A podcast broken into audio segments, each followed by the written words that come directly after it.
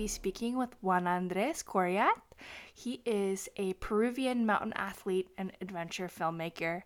And as my dear friend, I know him as Juancho, and I extend my apologies as we giggle a whole lot in this episode. So, Juancho isn't really a runner per se, but he has indulged me in the past by joining me on some shorter trail runs. In my opinion, I tend to think of alpinists and mountaineers as sort of ultra, ultra endurance athletes, and they just happen to train on the lowest gear for their sport. Juancho is a big kid. He is the type of person whose eyes are constantly filled with wonder and amazement at the world around him. This enthusiasm leads him to leap into adventures headfirst without the sort of fear of failure or even the sort of fear of success that paralyzes many of us. Juancho is currently working on a project called Skiing Peru, uh, through which he hopes to not only raise the profile of ski mountaineering or skimo in the Peruvian Andes, but also to open up new lines in really gigantic mountains and also be the first Peruvian to ski many of them.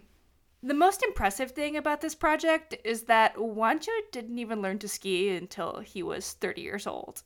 In fact, he spent the early part of his adult years living in a seminary, studying to be a Catholic priest.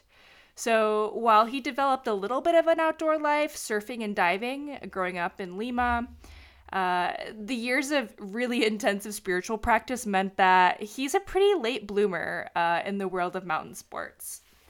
And that's really inspiring. What I love about Juancho is that this doesn't give him a chip on his shoulder or any inkling of imposter syndrome. For him, this late start just means that there's a lot left to learn, and he's open to learning it all. So while he's currently working on a skiing project, he really is an all around adventure man. He's best known for his mountaineering adventure films, um, but he's also a prolific scuba diver and freediver and he's currently focused on skimo, but he, he wants to get that checked off the list pretty soon so he can get into base jumping. So, in this episode, we talk about a lot of things. We talk about the challenges of skiing in, in big mountains like the Peruvian Andes, the, the long walk ins, uh, disappearing glaciers, things like that. But beyond the technical sporty stuff, we get into the juicy parts later in the conversation, so make sure you stick around. We talk about Juancho's brushes with death while spearfishing as a child, his relationship with God after leaving the seminary, repairing his relationship with his father through mountaineering together, and the gift of feeling fragile in the mountains. So, thank you so much for sharing your precious time with me again today, and of course with Juan Andres and I'll leave his social media links and links to his film projects in the show notes. Please subscribe if you're not already and leave us a rating on Spotify. And of course, please enjoy this episode.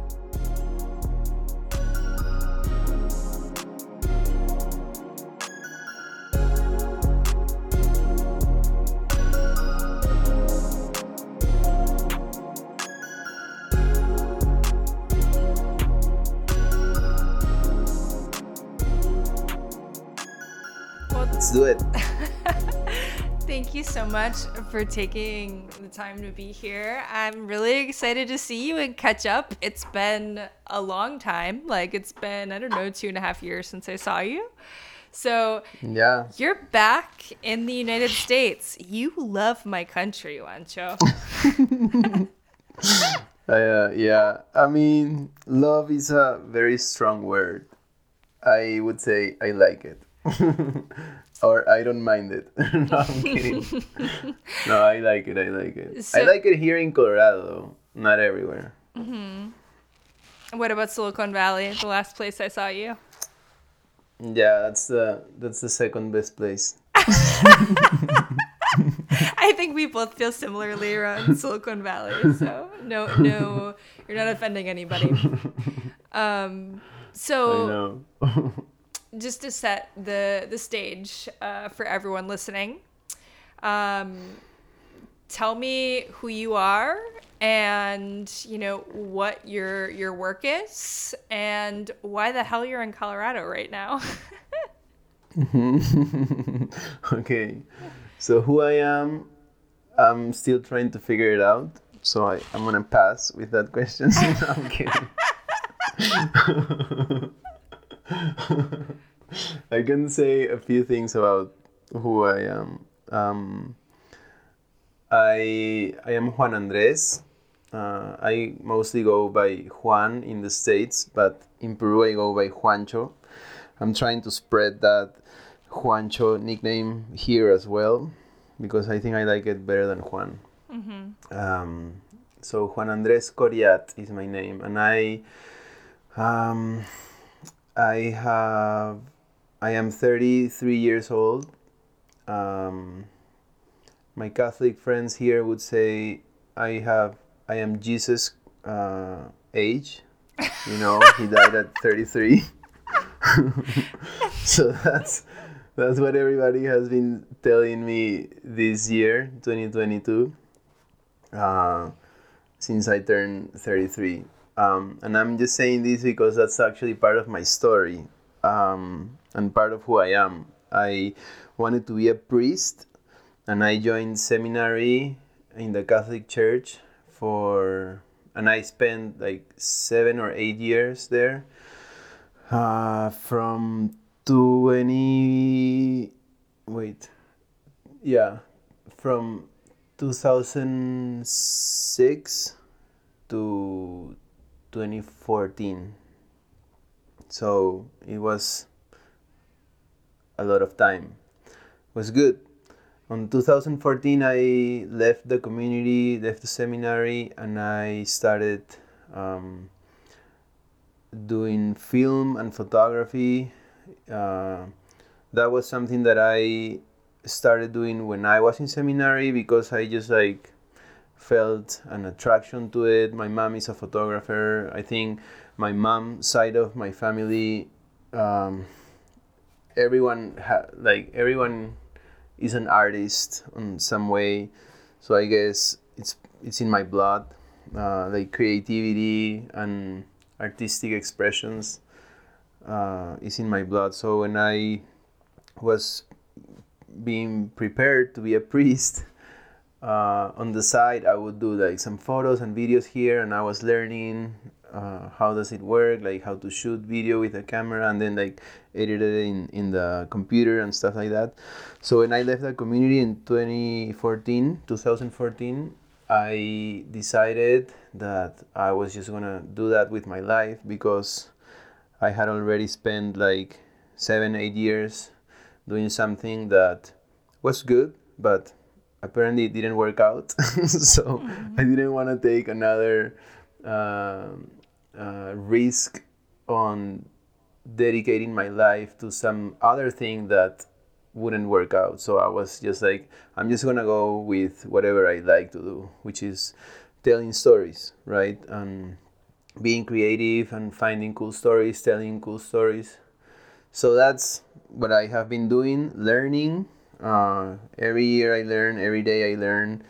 And in the past, um, how much is like eight years um, sorry in the past like yeah like seven years um, that's what i have been doing film photography mostly film and in the past like three four years i've been getting more into adventure documentary films that's what actually uh, i feel more passionate about adventure documentary films um, on the side I do wedding films, which is what pays the most, because in Peru, in Peru, there's not much uh, an audience for adventure content.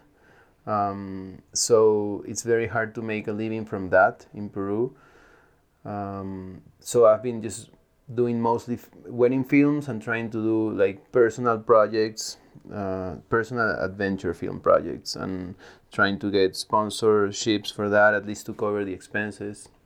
Um, so here, I've been I've been coming to Colorado for like four years uh, because I already had some friends that were involved in some nonprofit organizations in, in Colorado, and I wanted to come visit and do some video work for them. So that's what I did the first time, like four, four years ago. And since then, I've been just doing a little more and more and making more and more friends. And I just loved Colorado because of the, the outdoors culture here. And this is the only state so far in where I've been uh, that I consider I could live here. Uh, so this last time I have been like six months here. I like mm-hmm. it. Um, yeah, yeah. So you just gave a really like shortened version of like I think you're really long and juicy story, and I think you're inter- leaving out a lot of details. I think interestingly, like it, you have the film work in Colorado, but you know the last time that I saw you and you were planning on going to Colorado, you said, you know, specifically, I need to go to Colorado to learn how to ski. So you are an adventure oh, yeah. filmmaker, you know, you're a mountaineer, you are a diver, like you I feel like you're an adventurer first and you live your life that way and then you make films and stories mm-hmm. about it 2nd mm-hmm. So you obviously learned how to ski. Maybe from that you can tell where you took that knowledge and your most recent project that you're working on right now. Mhm. Mhm. So what what's the question?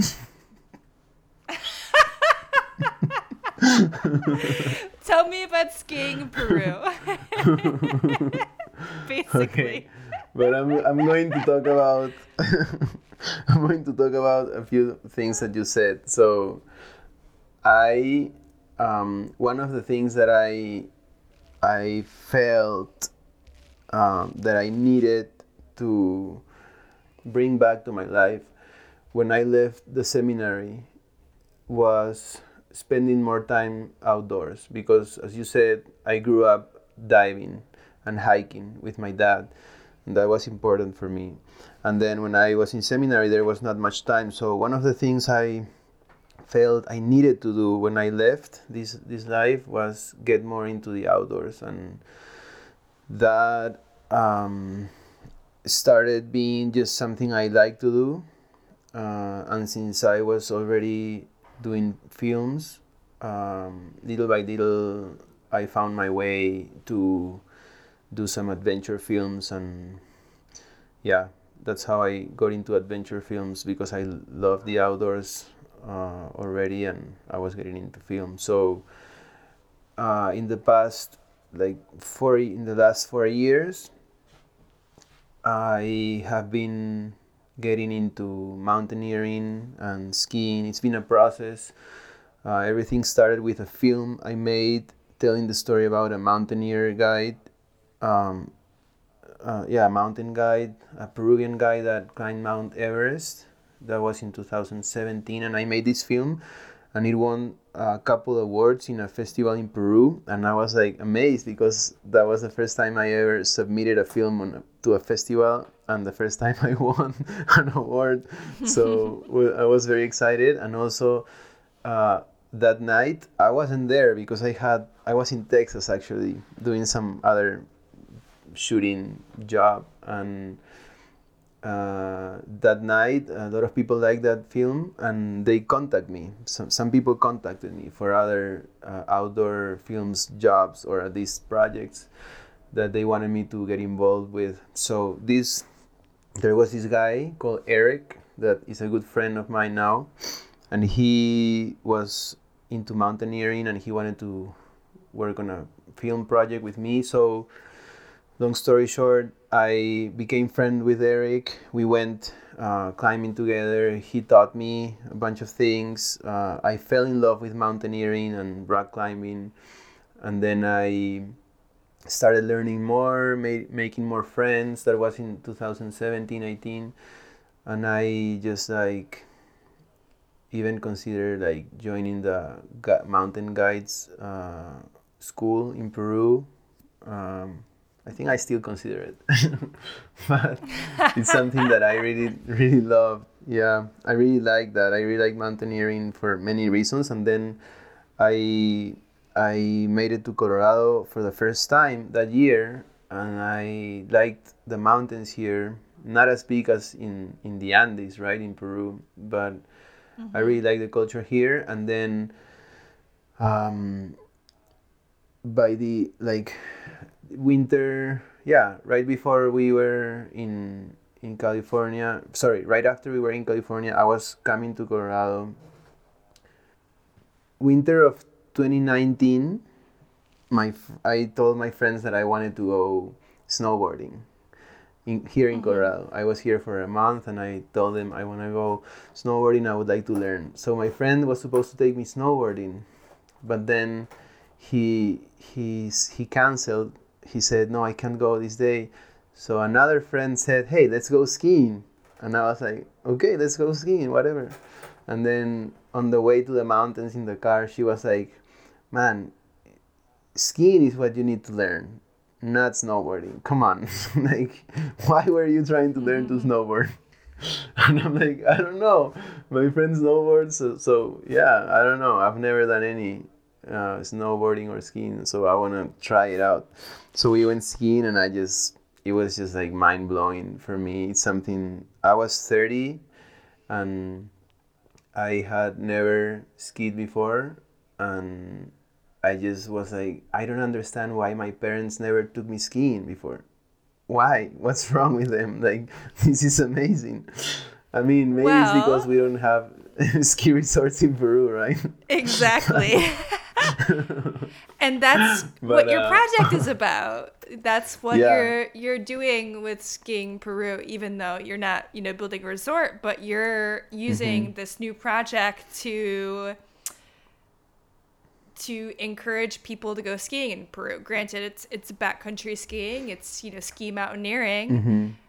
but skiing doesn't exist in Peru mm-hmm, at all. Mm-hmm. So but also like congratulations how wonderful that you found something new at the age of 30 like so many people have closed off their interest by the time they get to age 30 yeah. and i think that you know you'll forever be a kid at heart which is one of the reasons uh, why i like you so much yeah. Um, but yeah so tell me about skiing peru so uh, this first time that i went skiing i I was already getting into mountaineering, right? Like my first steps. So I was getting more familiar with, um, yeah, just the snow in my life in general. Because in Peru, if you grow up like in the coast or even in, in by the mountains, you don't really get snow like outside your house. You're not really familiar mm-hmm. with the snow unless you go very high, right? So I was getting more familiar with it, uh, with the ter- uh, glacier terrain, and then I went skiing and I was like, man, this is something I have to do in Peru. Like, I am loving the mountains in Peru already. I am loving being there, hiking up. Uh, why not throw in some skiing? You know, like that would be amazing. This is something I need to do. I mean, and I don't understand why people is not doing it in Peru uh, already. I need to do it. Uh, so maybe uh, it takes someone it takes me doing it to mm-hmm. in order to um, make people aware they can actually do it. So yeah that uh, i committed to go back to colorado for a, for like three or two and a half months. And so i went back the day the winter after 2020 um, uh, because I wanted to get better. And I wanted to get better in order to be able to figure out how to do it in Peru, right? Um, I wasn't, mm-hmm. I mean, it takes time and takes knowledge and experience. So 2020, winter 2020, I spent two and a half months in Colorado. Uh, the priority was to ski. I worked as well, but the priority was to ski, and I did get a little better. Then I went back to Peru. Uh, I brought my skis from Colorado to Peru, and COVID hit, and it was just a mess. Everything was so hard to do. Uh, and also, I realized that the kind of skis that I had and boots that I had and just the whole setup I had wasn't what I needed for Peru. Uh, and I was I kept curious and I kept like researching and asking friends and in the last year and a half, I actually have learned a lot about the different kinds of gear you can have for skiing in different kinds of terrain, right? So, mm-hmm. uh, 2020, 2020 didn't work. COVID sucked. Um, and I didn't have the gear. Um, and then 2021, last year, I tried for the first time. I, I, I got different gear, very specific gear, very lightweight, um, for skiing in Peru. And so I started skiing in Peru last year, and it's just it's just been so exciting. I just wanted to do something about it, so I can help people know uh, what their possibilities are, right? Um, but the idea behind all this is to let the people in Peru know what are the possibilities for skiing in Peru and let the people around the world know what are also their possibilities to ski in Peru. Uh, because there's a lot of people out there that is into yeah mountaineering or ski mountaineering or backcountry skiing that they would be interested in knowing what they can do in Peru, right?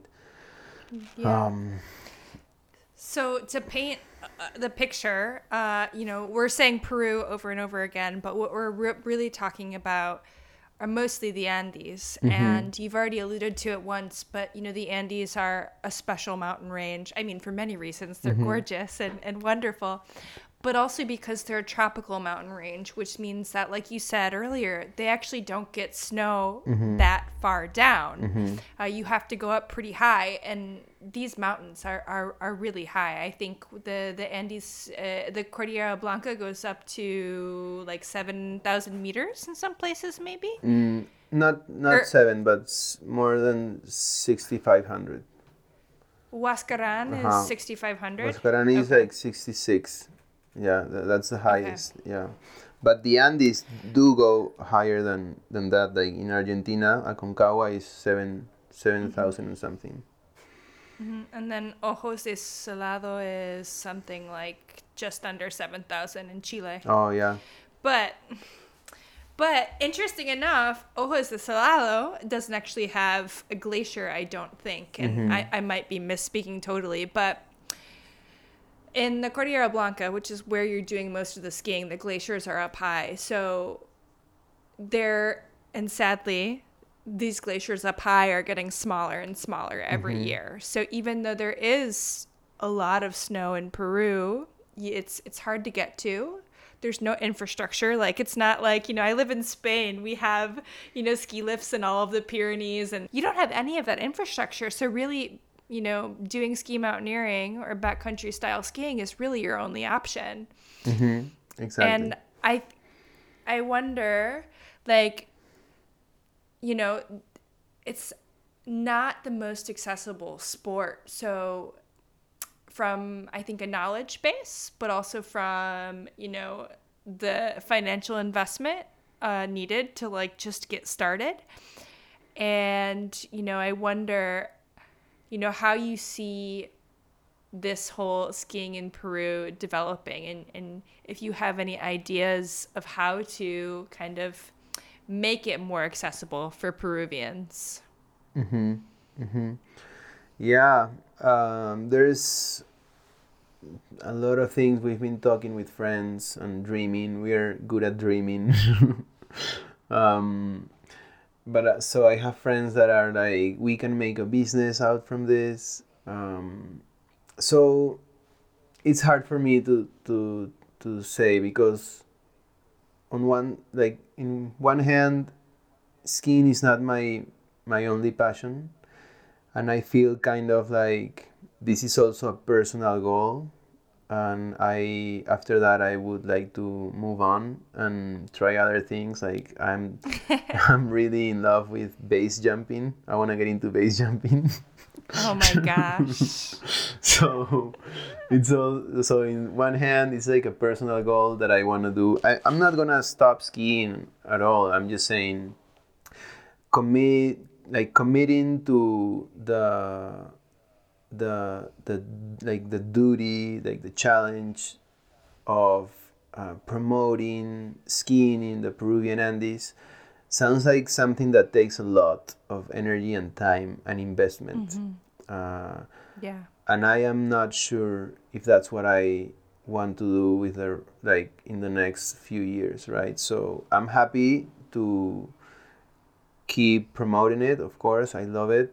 Um, but so on one side we have that, and on the other side, um, it's it's tricky because um, I think so. What first? First of all, what what it takes to ski in Peru? As you were saying, like you need to walk with your skis on your backpack and hike for like sometimes three, four, five, eight hours uh, in order to hit the the bottom of the glacier, and then you can maybe put your skis on and walk with your skis, like climb up with your skis, or maybe you will have to keep carrying them to be able to climb more because it's a little more vertical and you probably rather carry them on your backpack and keep climbing instead of trying to walk with them.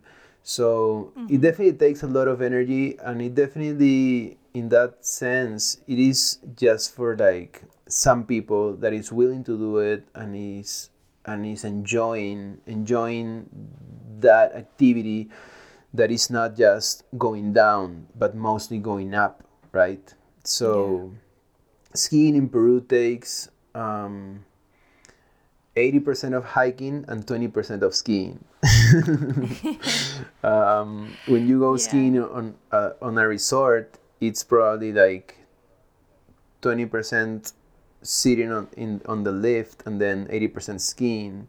When you go backcountry skiing in colorado for example it takes like 50% going up 50% going down. So it definitely takes a lot of uh, willingness and and enjoy like to enjoy the whole process the whole activity that that means you are going up more than you're going down right? So that Yeah. that first and i think that would hit just like a few people like a little audience a little niche. There is there are people that are into ski mountaineering with these characteristics. Um, in Europe, there's people in the States, there's people in Canada, right? So I Yeah. think uh, it would be easier to reach this audience outside Peru um, and let them know what they can do here. And also with a yeah, uh, usually it's people that is willing to invest more money than than people in Peru, especially because they have the gear already. That's the other thing. It takes a specific kind of gear. If you are born and raised in Peru and you had the opportunity to learn how to ski, uh, like in the States, in Canada, in Europe, whatever, or in Chile, but you're only familiar with uh, resort alpine skiing, downhill skiing, that doesn't mean you are ready to go on an adventure and ski in the in the Andes in the glaciers, right? It takes Yeah. a different kind of um, uh, physical activity and a different kind of gear that is not not not cheap and it's not accessible in Peru. You would have to bring it from other country, right? So that, yeah. so to summarize all this, what I think is we can easier reach to a international inter, international audience and probably make um, uh, probably what we can give to Peru in this way is just like um, bring more tourism into Peru, right? And what we can do in terms of uh, business, we can probably offer the um, guide guiding service which i don't know because most people that is into this activity they don't like to be guide they are Yeah, they are totally. also like they like the whole adventure of just going by their, themselves right and they have the skills and the knowledge and the experience so that i don't know um, what I want to know about what you just said is not so many people want to go out with guides. And I think you are definitely one of those people. You are super do it yourself. You know, both of us have, you know, friends that are mountain guides that we've climbed with in the Andes, but like I I also am the kind of person that I'm like, oh, I don't want to like pay for a guide, even though I'm not that experienced. And I think you are in, in a similar space. So, mm-hmm. How do you find these adventures? Like, what calls you to the, the places that you go, and what gives you that spirit to just say, like, fuck it, I'm gonna go do it? Yeah. So this is also what I was gonna say before is related with this. Um, what I'm doing with the skiing in Peru thing is mostly a personal thing, right? So why I want to do this and why I like doing this kind of activities in my life. I think what I found uh, like four or five years ago when I started doing these kind of things, I started finding some aspects of myself and I started finding some uh, situations in my life that uh, it's hard to find in other environments situations in where I find myself being weak and vulnerable and and even broken uh, you know and it's it's probably harder to find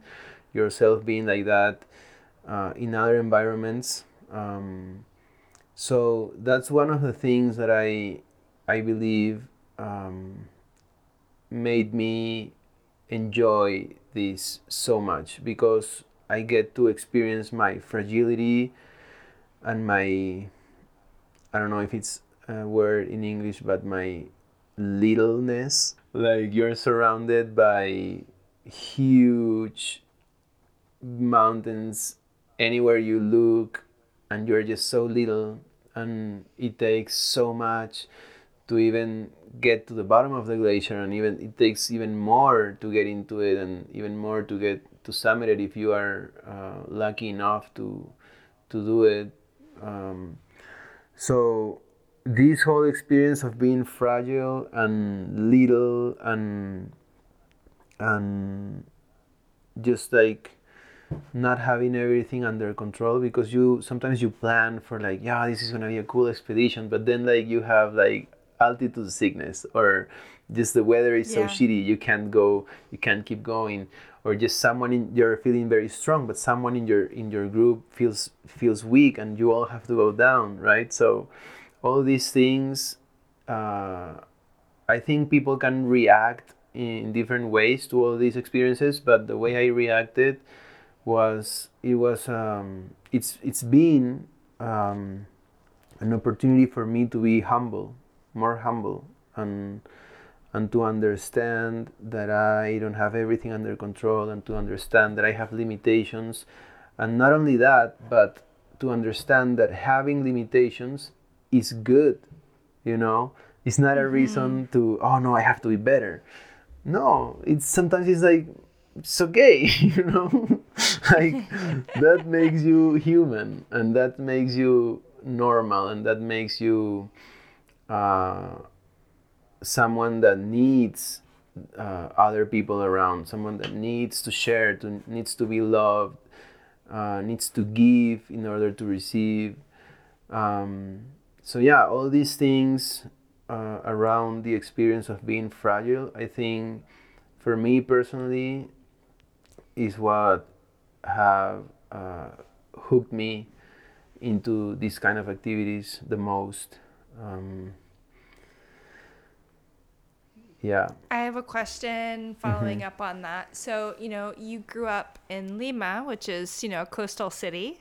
Uh, you did spend a lot of the time in the mountains as a kid, but you mostly grew up going to the sea and diving. And now you've kind of shifted. You still dive a little bit, but you're mostly in big, tall mountains.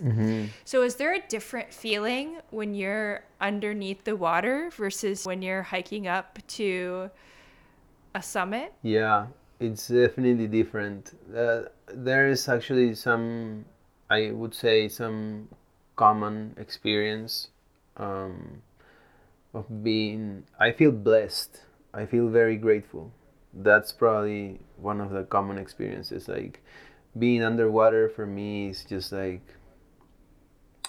yeah, it's a it's a gift. It's something that I look around and I don't have any friend growing up that I didn't have any friend growing up, and I still don't have any friend that uh, have had that gift. So I feel blessed. You know what I mean? Like, uh, mm-hmm. and I sometimes I get to take my friends diving, and they are like very like free diving, right? And they are like very very excited, very impressed with the experience, very like grateful with me, and I'm like, man, the fact that I've been doing this for my whole life makes me feel very grateful and very blessed, right? So it's mm-hmm. definitely an experience of experience an experience of feeling grateful, and the same with the mountains, right? When I'm up in the mountains, it it takes a lot to be there. Like it takes.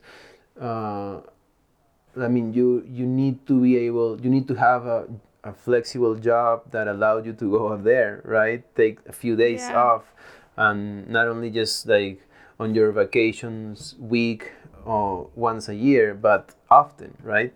So that's starting with that is a blessing, and then uh, being able like having found friends that had got me into it, right? The right friends that I could learn from. That's also a blessing. That's also a gift. And and the gear I have, probably uh, most of the gear I have, I got it through partnerships I made with brands that believed in me. That's another reason to be grateful for, right? Because it's expensive. It takes time. It takes it takes uh, um, it takes. Um, experience, knowledge, uh, people to teach you. So I've had all that, and I'm, I'm very grateful for that. And just being up there, surrounded by so much beauty, that's the main reason actually to be grateful for. So that would be probably the beauty and the and the experience of the gift that is being given to you I think that's like a common experience between the ocean and the mountain for me. But it's definitely different when it comes to the physical and um, it's well the physical mainly, but it's also related with the spiritual part. Um, in both scenarios, in both environments, you need to know what you're doing, right? It takes experience, and you should be responsible with knowing which are your limits and how far you can push someone, right? Uh, yeah. or your or yourself or someone else that you are bringing with you, um, and being very humble. It takes to, it takes being humble as well, as I was saying before. Um, but I think when you are in the mountains, um, at least for me, it's been uh, there sometimes most of the times there is this constant um, feeling in your whole body that something is not right just because it's too high. And the, the lack of oxygen and the weight and how much your body could hurt from like the weight you're carrying. Or just like you didn't sleep well camping the night before but you still need to keep going and sometimes the weather is not great sometimes you're super cold.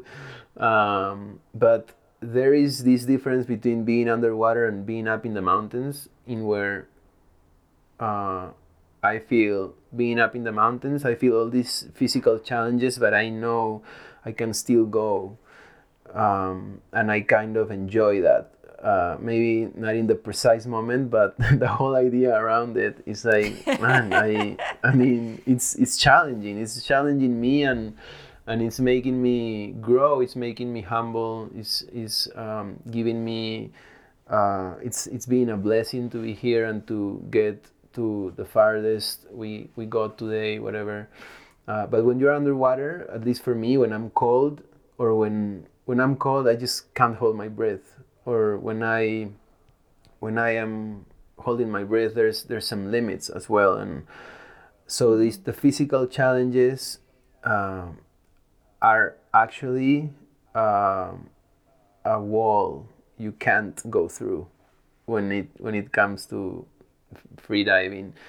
Uh, the physical challenges in the mountain it is a wall that most of the times you can still go through. It's not really a wall it's just some um, it's, it's just uh, the challenge you you embrace right mm-hmm. i guess um, yeah one of the things i want to do as well um, not only uh, I mean, after this project in Peru this year, I want to get more into freediving, like take it to a, another level and a, a, more advanced professional level. I don't know. Mm-hmm. It's a it's a very oh, interesting man. thing. I don't know how you're gonna fit all of these adventures and hobbies into the rest of your life. Base jumping, free diving. Yeah. um, I know. But you know, we've all had really scary moments in the mountains. I I know mm-hmm. I have. I'm assuming that you have as well. I'm wondering if you've ever had a, a scary moment underwater, like you thought you were gonna die. Mm-hmm.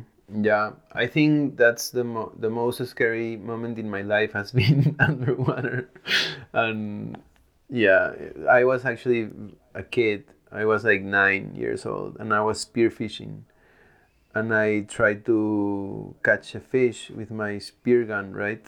So I was like looking in in into a hole, a little cave, and I shoot this fish.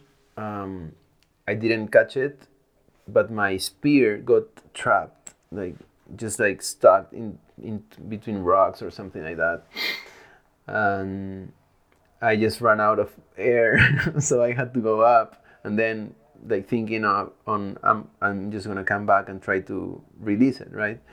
So I went up, but the line of the spear, the the line that um, connects the spear to the gun, uh, got stuck in my leg in a like got wrapped in my leg but also with a knife that I had in my leg. It's like a security knife you always bring so you can actually use it to cut things like this. But this time I couldn't use it because it got stuck around my knife and I just felt like I was so close to the to the surface go trying to go up like two meters from the surface and I kept pulling my leg and I was like I was very scared because I was little right? And I couldn't hold my breath for that long as well. So uh, it wasn't really too critical because today I would just like take it easy like breathe and not really breathe but just like take a moment and look at my leg and release it, like be calm and patient,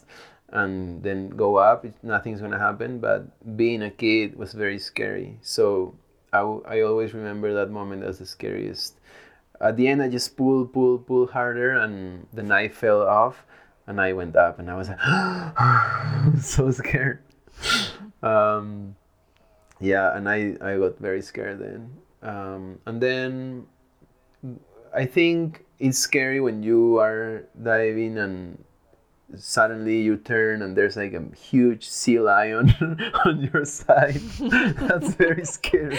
Totally. but it, it's not really risky, right? They don't have any reasons to attack you. Uh, they are just they just know sometimes that you are fishing and they are keeping an eye on you. So whenever you you catch something, they are gonna steal it from you. But that's um, wow. Uh, I, I don't fish anymore, so that's uh, I I had that experience before, and it's just like you're exploring. You're like ten meters deep. You're exploring, then you turn, and you have this huge animal next to you. That's very scary. Mm-hmm. Um, uh, then up in the mountains, uh, I, well, I don't, I don't, I don't think I have felt that my life has been in uh, in risk um, like in a ser- very serious way but i remember this time like three years ago i was attempting this mountain for the second time and my friend felt sick. We were going with a guide and i was like this is my second time. I'm, I'm investing a lot of time and some money so why don't you just go you two guys go down, I'll just keep going by myself and I'll follow this group that is higher. I'm just gonna keep an eye on them so I don't lose them, and I'll just follow them. I'll be fine. Um, that was not the best. Like that was not the smartest decision and the most uh, humble and responsible because I didn't have much knowledge about how to be safe on glacier traveling but uh, I kept following this group. I kept a good pace. Um, we got mostly to the summit, but the weather got very bad, so they decided to turn back, and then they went back very fast, and I lost them on the way down. Oh, no. I lost them, and they decided to go down because it was very foggy, very cloudy, and so I lost them, and I was trying to go down, and I I couldn't see anything, and there was no really any tracks on the mountain because it was very icy. So there was not really any tracks to follow. so oh, I no. I felt. So you didn't rope up with them then? No, I didn't. I didn't. I just went by myself and followed them. I can't believe um, a guide let you, a novice, like not experienced mountaineer, like be on a glacier, yeah. like unroped. That's kind of wild to me. Yeah. But I'm happy something... you're still alive. yeah. I guess you're not supposed to do that as a guide, but if your client, I mean, you can't decide for your client, right? I was the client and I was like, okay, yeah. you're done here. I want to go by myself. So, okay, whatever. I guess you do whatever yeah. you want. And the other group was led by a guide that was also a friend of us. So I was kind of like feeling more comfortable about that because he would let me be around uh, he wouldn't mind me being around. But they went fast on the way down, and I lost them. That's when I got scared. Um, and then just this this past year skiing, we we we got to some like steep, icy places. Uh, skis on in the middle of the of the wall, and it's just scary. I mean you yeah. you you are not going to die most likely but you can get hurt and we were i mean i was just i was very cautious but it was scary though mm-hmm. yeah so i'm curious about what your relationship with death is what mm-hmm. your mm-hmm. your experience of having those scary moments because for instance for me i don't think i'm a very risky person in the mountains i generally take the you know I, i'm not one to push it if there's bad weather or if there's you know tricky terrain but usually after that first inkling of fear I feel like immense peace. I'm looking around and I'm like, "Oh, well, this is my moment. I'm I'm here. I'm in this place. Like it's my time." And I just I kind of let go after that first adrenaline response. But what goes through your head when you're having those moments where you think, you know, you might be in danger? Mm-hmm. Do you even think about death at all? Yeah, I I think there's two moments. One moment is before I always I tend to say like it's okay if I die. I mean, I I'd rather die doing something that I like than being hit by a car, which could happen, you know, or yeah. an earthquake or Lima. like yeah, or just like but I don't know. There's many ways one can die, right? And I rather die doing something yeah. that I like. So that's one of the things that I one of the moments, right? There's two moments. This is one of the moments, and it's also I also say like, for me, death is like a path to a better life and I'm just here uh, temporarily. But what's good is coming after death. So that's kind of my my way to go. And I'm like, I don't mind dying. What I would mind is that people will be sad, or if I have a family, uh, my kids, right? That I would leave them without a dad, um, or my mm-hmm. wife, right? So that would be another thing to consider um, when when I get there. So the other moment is when you are actually in a situation in where death comes to your mind like up in the mountains right or underwater and you are like facing a very risky moment and and death comes to your mind or even getting hurt right like what i think in those moments is like oh i don't think i mind i i, I didn't really mind what i said before you know? I think i do care uh, about dying. Um, so it's more like i have a feeling of if i die today it'll be very painful. Like I don't think it would be very traumatic until I actually disconnect, right? Like I'm gonna have mm-hmm. everything broken, my whole bones, all my bones are gonna be broken, and I'm gonna be bleeding, and very, it's gonna be very bad until I actually disconnect. So I probably don't want to die right now, you know. so yeah, that's the other moment. So in the first part, in in the less immediate death thoughts, you mentioned mm-hmm. that you know this is a path to a better life, and I think mm-hmm. what you're referring to there is your relationship with your faith and how you think about God, right? Mm-hmm. Yeah. Mentioned at the top of the podcast, you know, your experience in the seminary. You know, you grew up very religious, and we've had some really interesting conversations about you know what God is and what God means. And I, of course, am not uh, a Catholic or a Christian, but it's interesting how similar our ideas were when we were talking about being out in the mountains and being out in nature. And where I'm going with this is I listened to you on another podcast that you did, and you described a recent experience where you went to the summit of a mountain somewhere in the Andes, and I don't remember which one, but you described, you know, what it was like to be up there alone and how it felt like talking to God.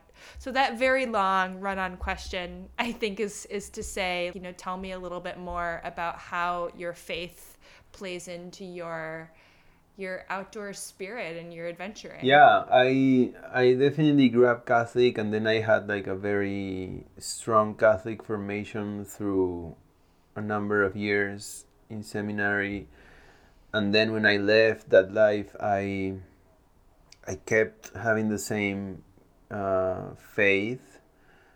Um, but after I left, see, uh, until today, it's been a definitely a process of figuring things out for myself and what I do believe and what I don't really.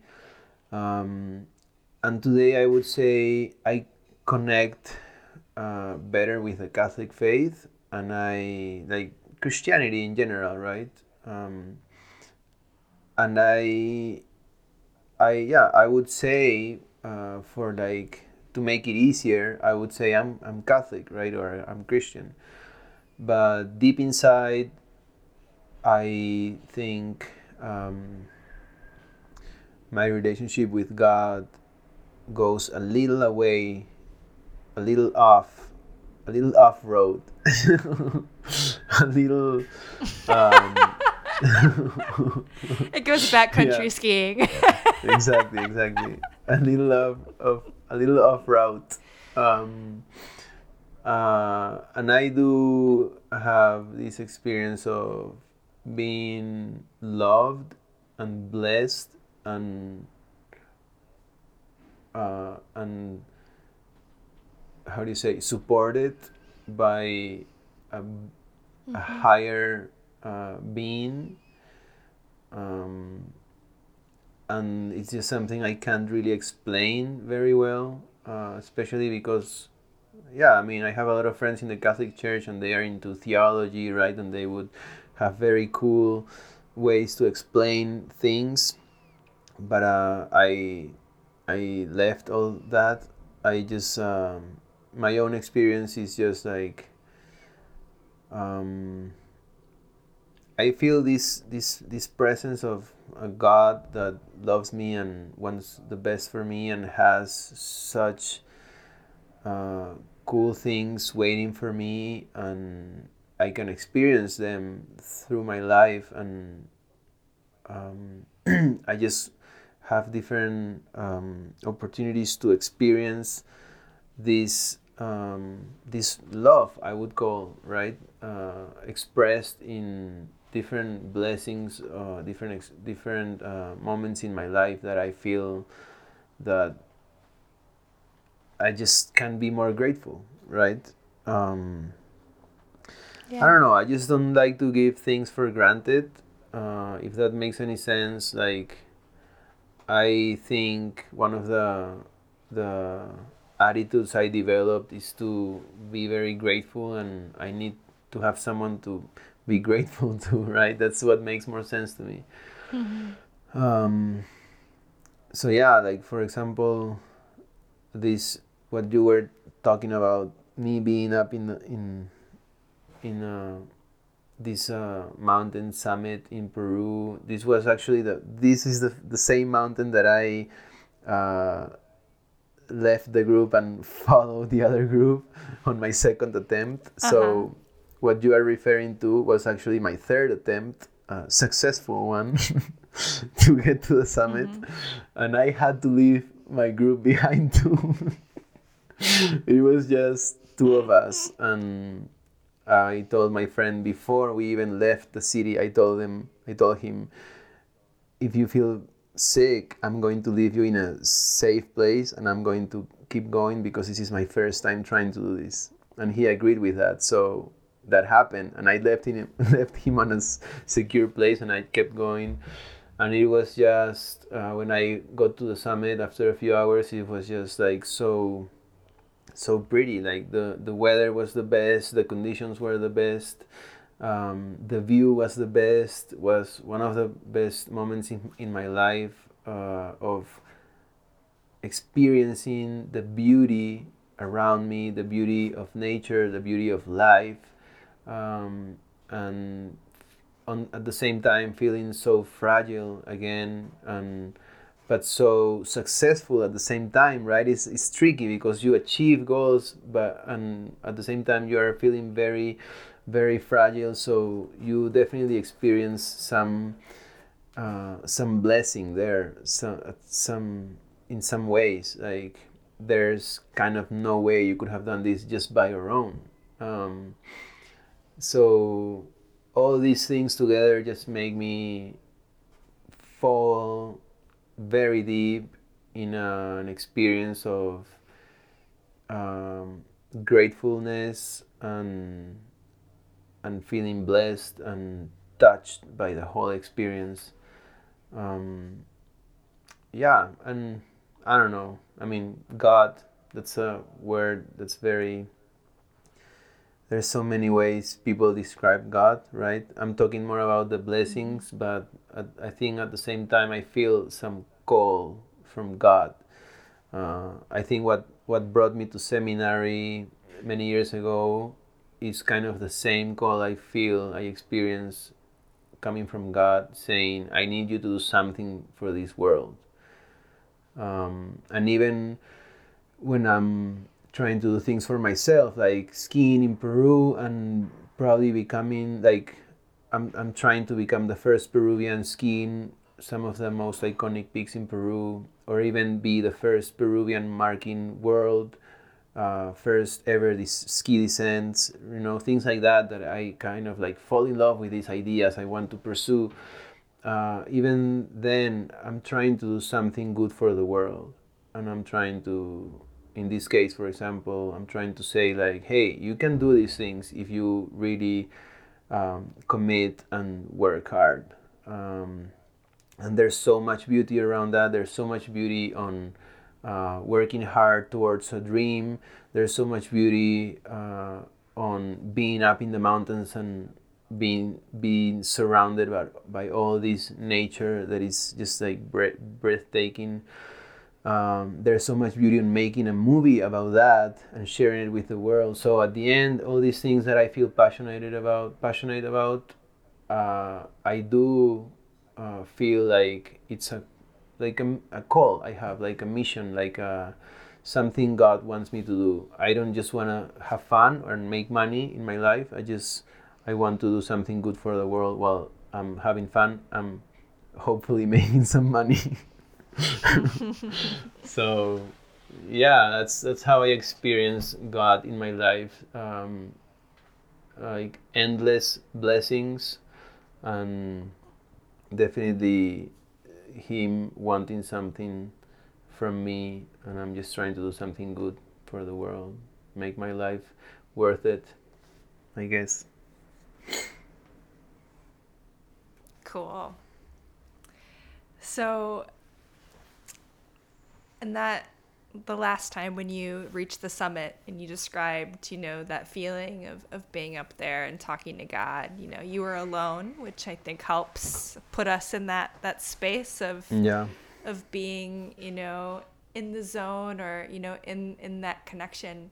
And I wonder what gave you the confidence to go up by yourself after having the difficult experience with the second attempt.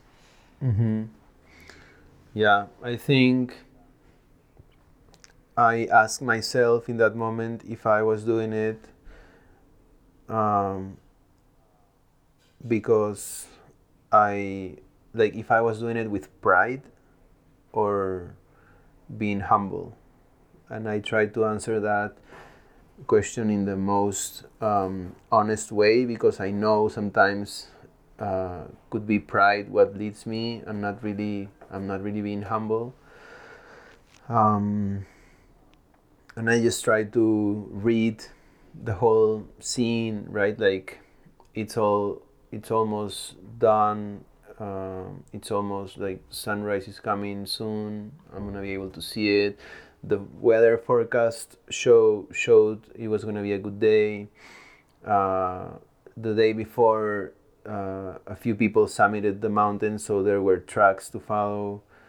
Um, I have more experience that I had two years before.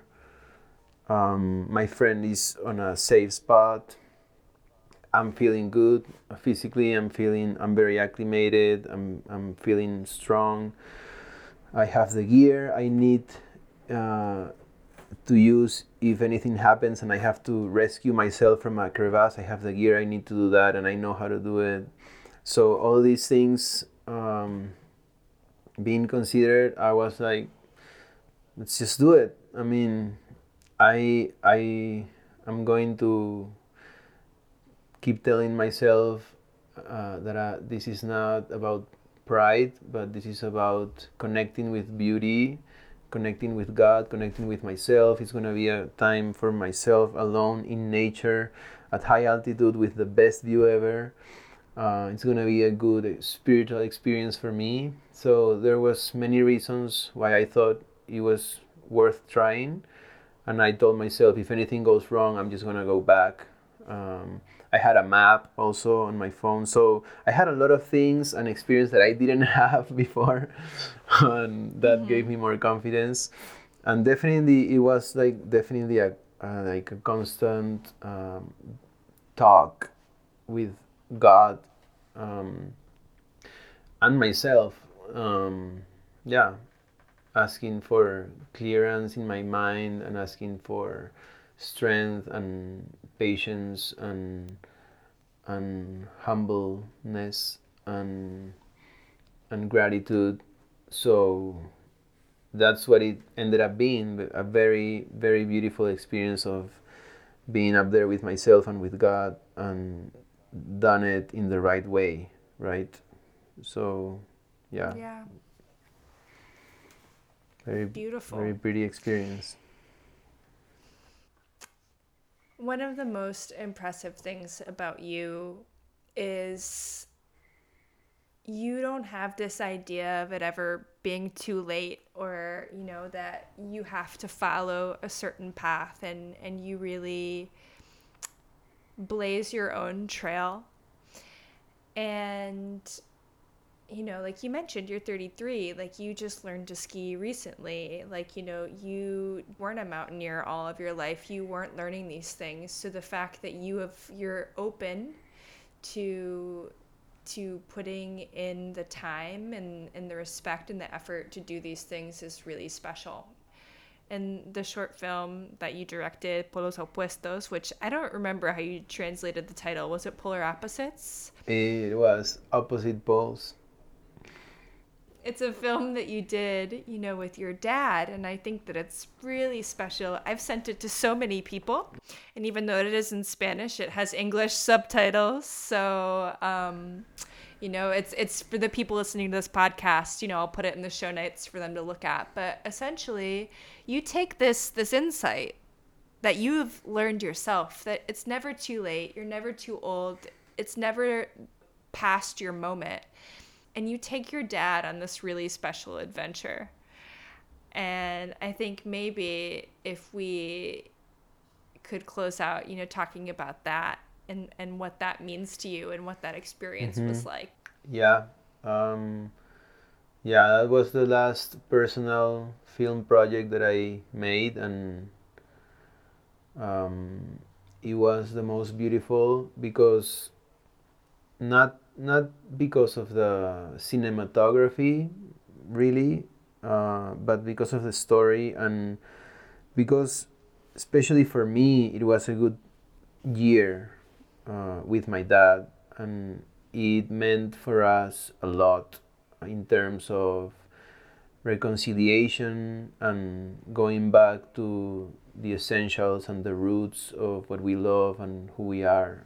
Um, so this what I wanted to do with this film basically was to uh, bring my dad uh, climb a, a very like a beginner mountain with me and in that way I just wanted to say thank you because he was the person that introduced me in the first place to all these things. Uh, growing up, he was a Boy Scout and then when I was like a teenager, he tried to make me a Boy Scout too, and he took me on hikes and camping, and he taught me different things. Uh, he would he would be very excited about teaching me all these things he did in the when he was my age and and he was enjoying it doing it with me and it was also uh, as we didn't have like a great relationship growing up that those moments were special for me because were actually the moments in where we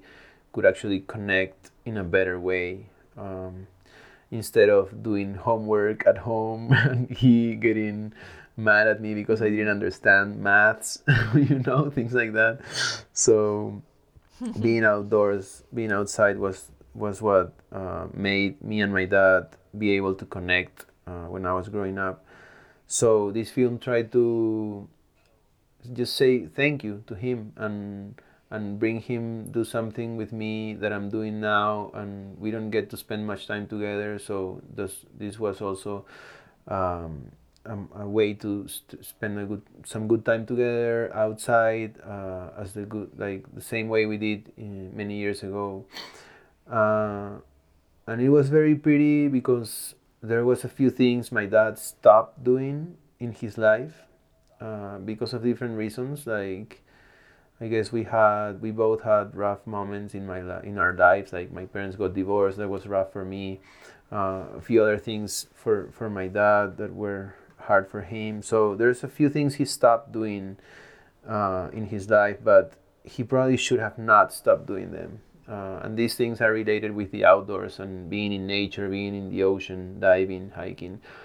So this uh, year together working on this project, going on these adventures and shooting and coming up with a movie with a beautiful message uh, that helped him realize that he put himself away from things that he loved and he probably should have not.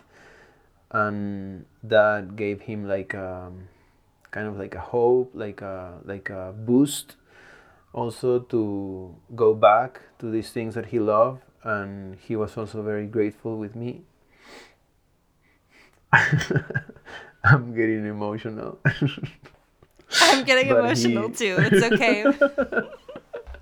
He so one of the conversations we had before we started shooting uh, that was the the first time ever I saw my dad crying when I was 31 and it was very touching for me, very like humbling for me, but also for him, like being able to break this shell that he has and be vulnerable with me. That was very important for him. in order to let go some things that he's been carrying he he had been carrying for a long time and he was able to release some of this pressure right so it was definitely uh, a beautiful year with him and this beautifulness goes f- way farther like very far away from just how do, how do I say this like all the beauty that we experienced in that year is not really um, shown in the movie. The movie is pretty, it's beautiful, but uh, this whole experience was special for us. Uh, beside, like, regardless the movie, you know what I'm saying? Like, uh, there was so mm-hmm. much that we went through doing this together. Um, and yeah, I mean, people that have watched the film they they really like it. A lot of people reach out saying thank you for doing this. Uh, I think it appeals to people in general because every, like everyone has a dad in some like everyone has a dad in a different way as well, but um, or just like a mom or just like someone that you love and that taught you things, right? So it's something that it's easy to connect with. Um, but yeah, besides the film itself, it was good for us, and that's actually one of the reasons I wanted to do it. Like this is why I, this is how I come up with movies. Like I, there's something I want to do, and I think there's some beauty that can possibly come out from that to other people. So I am like, okay, instead of just doing it, let's make a movie and tell the story and inspire other people. So that's exactly what it was, and that's what I'm trying to do with the Skiing Peru film as well. Um, yeah, I mean, I just want to do these things that are beautiful, are encouraging, are inspiring, are being good for me and for my friends around me that are helping me with it. And I bet it, it could be good also for an, an audience that can see it on YouTube, right? So why not just yeah. also make a movie? So that's how it works for me i think. Wonderful. Um how's my english? So, is it good oh your english is great your english is better than mine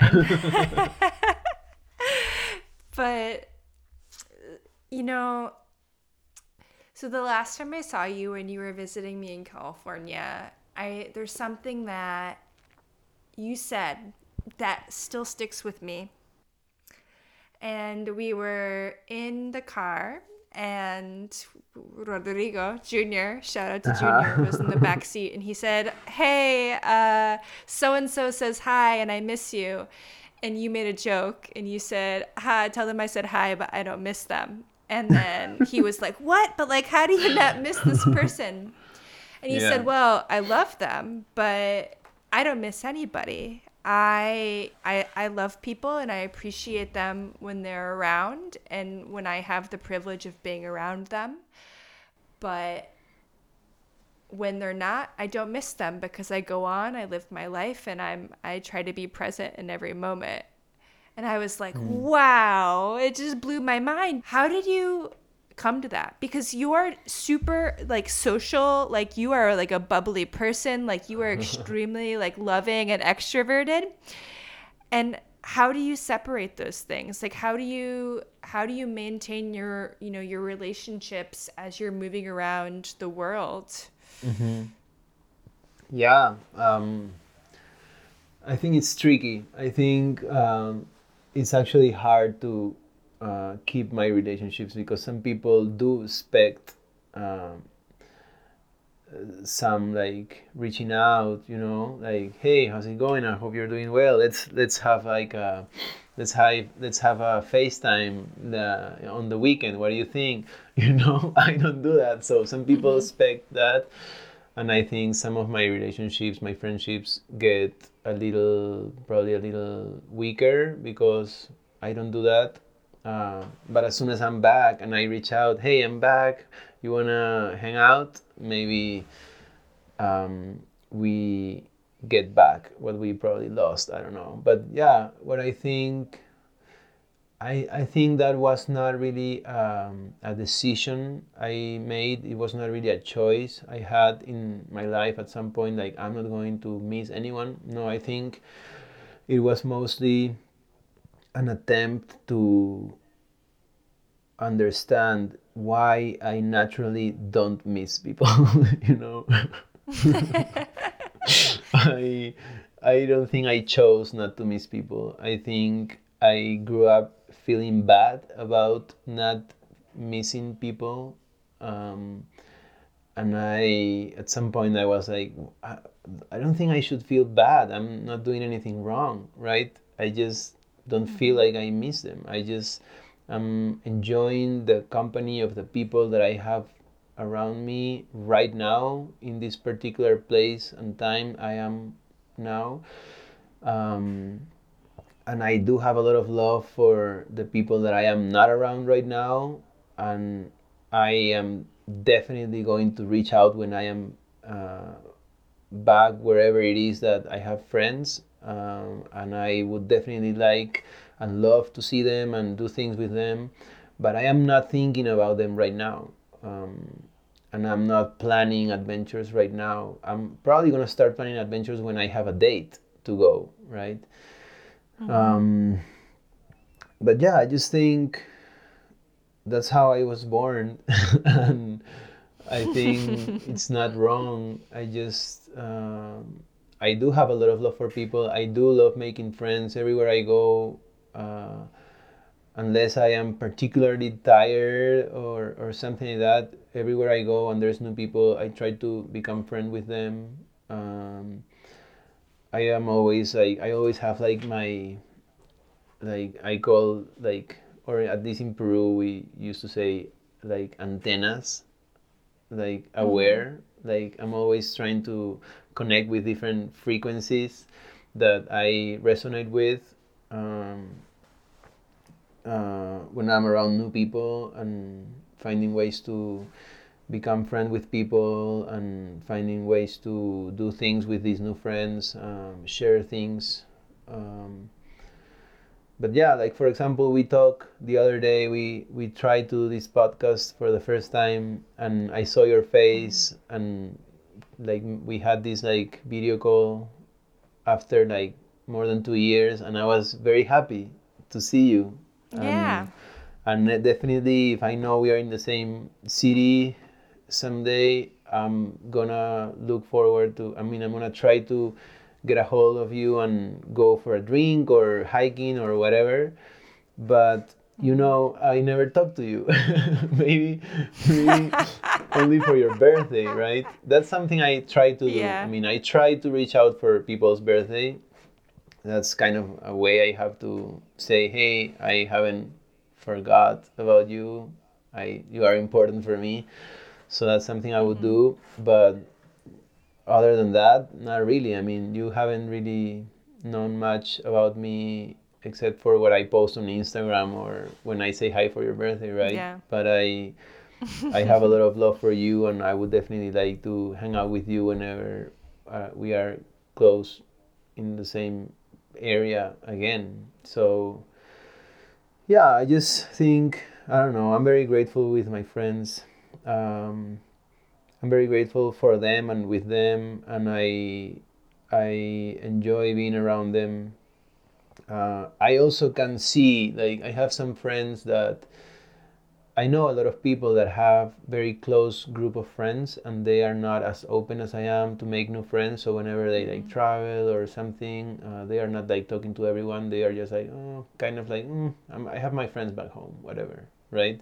Yeah. And they kind of just I have like this very very close group of friends, and they put a lot of effort on that, and and they have this like exclusivity experience for them, uh, I guess but I'm not like that. I think I one of the things that I love is to make like come up with uh, like yeah like find ways to make my friends become friends with my other friends. That's what one of the things yeah. that I like the most. Like make people connect through me and then I don't have to choose between one or the other, right? We can just like have fun all together, uh, share all together. So friendship for me is very important. I really appreciate friendship, and I I really think it's a very important gift in my life. The friends that I have, um, yeah, I just uh, yeah. I mean, I'm not going to talk to you after this and try to.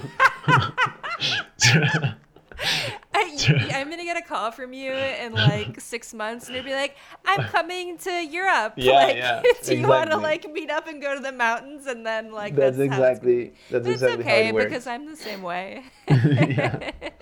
Good, good. Yeah, that's so how it works question. for me. hmm So, you know, this podcast is called Running Towards, and mostly I'll have runners on just because that's generally how I relate to, you mm-hmm. know, outdoor sports. But that phrase is more than just running. Like I think in life we're all sort of running towards something. I think in our in our outdoor pursuits and our athletic practices we're all running towards something. So, what are you mm-hmm. running towards? Oh, that's a good question. I think there's different different aspects on that answer. In one way, uh, what I'm pursuing in my life and what I have been pursuing in the last few years is um, becoming professional adventure films director and be able to be known in the media so I can be hired by important organizations to shoot some interesting things and tell some important stories in movies. Uh, that's something I would like to become. I mean, I would love to be able to make a living from that, right?